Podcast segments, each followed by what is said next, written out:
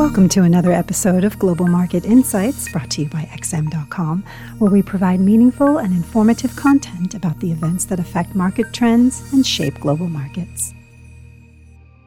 It's Tuesday, December 20th. Thank you for joining us at XM.com. This is the Daily Market Comment podcast by Raffi Boyadjian. I'm Christina Marujos. The Bank of Japan ended weeks of speculation about a policy pivot and took its first step on Tuesday to move away from years of ultra loose monetary policy. In its first adjustment to its yield curve control policy since March 2021, the Bank of Japan decided to widen the range of its target band on the 10 year yield from plus or minus 25 basis points to plus or minus 50 basis points. There was no change to the short term policy rate of 0.1%, and the bank maintained its easing bias in its statement. In fact, the Bank of Japan is planning on buying more Japanese government bonds in the next quarter, boosting its monthly purchases from 7.3 trillion to 9 trillion yen.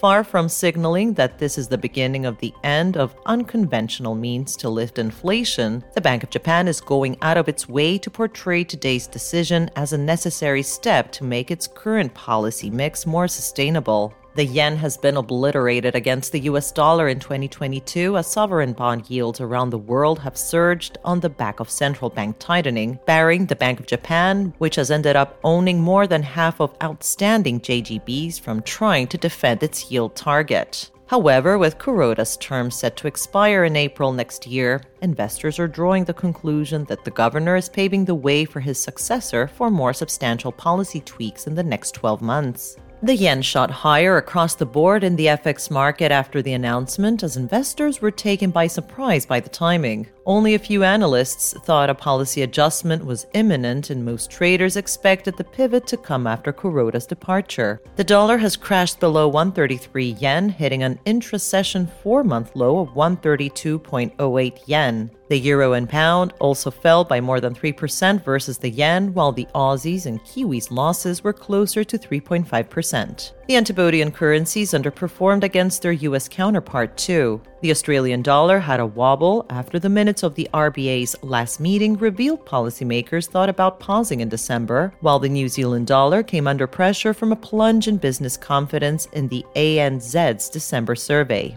The euro and pound, on the other hand, edged higher as the dollar's post Fed rebound faltered even as Treasury yields rose for a second day. The US 10 year yield brushed a three week high earlier in the day, but growing recession fears seem to be weighing more heavily on the greenback following last week's dismal flash PMIs. Equity markets are also struggling after the S&P 500 ended in the red for the fourth straight session on Monday. Disney and Meta were some of the big stocks pulling the market lower as the former's new Avatar sequel disappointed at the box office, and the latter is facing huge antitrust fines from the Union. Even Tesla finished lower as its shares gave up earlier gains that came after Twitter users voted for Elon Musk to step down as CEO of the social media platform. US futures are somewhat more mixed today, but with not a great deal on the agenda, it's hard to see sentiment shifting drastically before Friday's PCE inflation numbers. In Asia, losses in Tokyo dragged the region lower. The Nikkei 225 index closed down by 2.5% as long term borrowing costs jumped to the highest since 2015, with a 10 year JGB yield reaching 0.47% at one point after the Bank of Japan raised the cap to 0.5%. Meanwhile, Chinese stocks extended their losses amid ongoing worries about business disruptions from surging COVID cases and how authorities might respond to the latest outbreaks. This uncertainty, combined with concerns about the Fed over tightening and pushing the U.S. economy into a deep recession, are bolstering the safe haven gold. The precious metal is back above $1,800 an ounce today and approaching last week's five and a half month highs.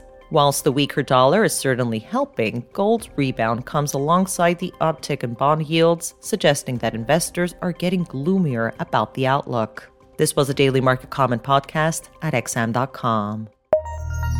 Thank you for listening to another episode of Global Market Insights brought to you by XM.com. For more in depth technical and fundamental analysis, be sure to visit www.xm.com forward slash research.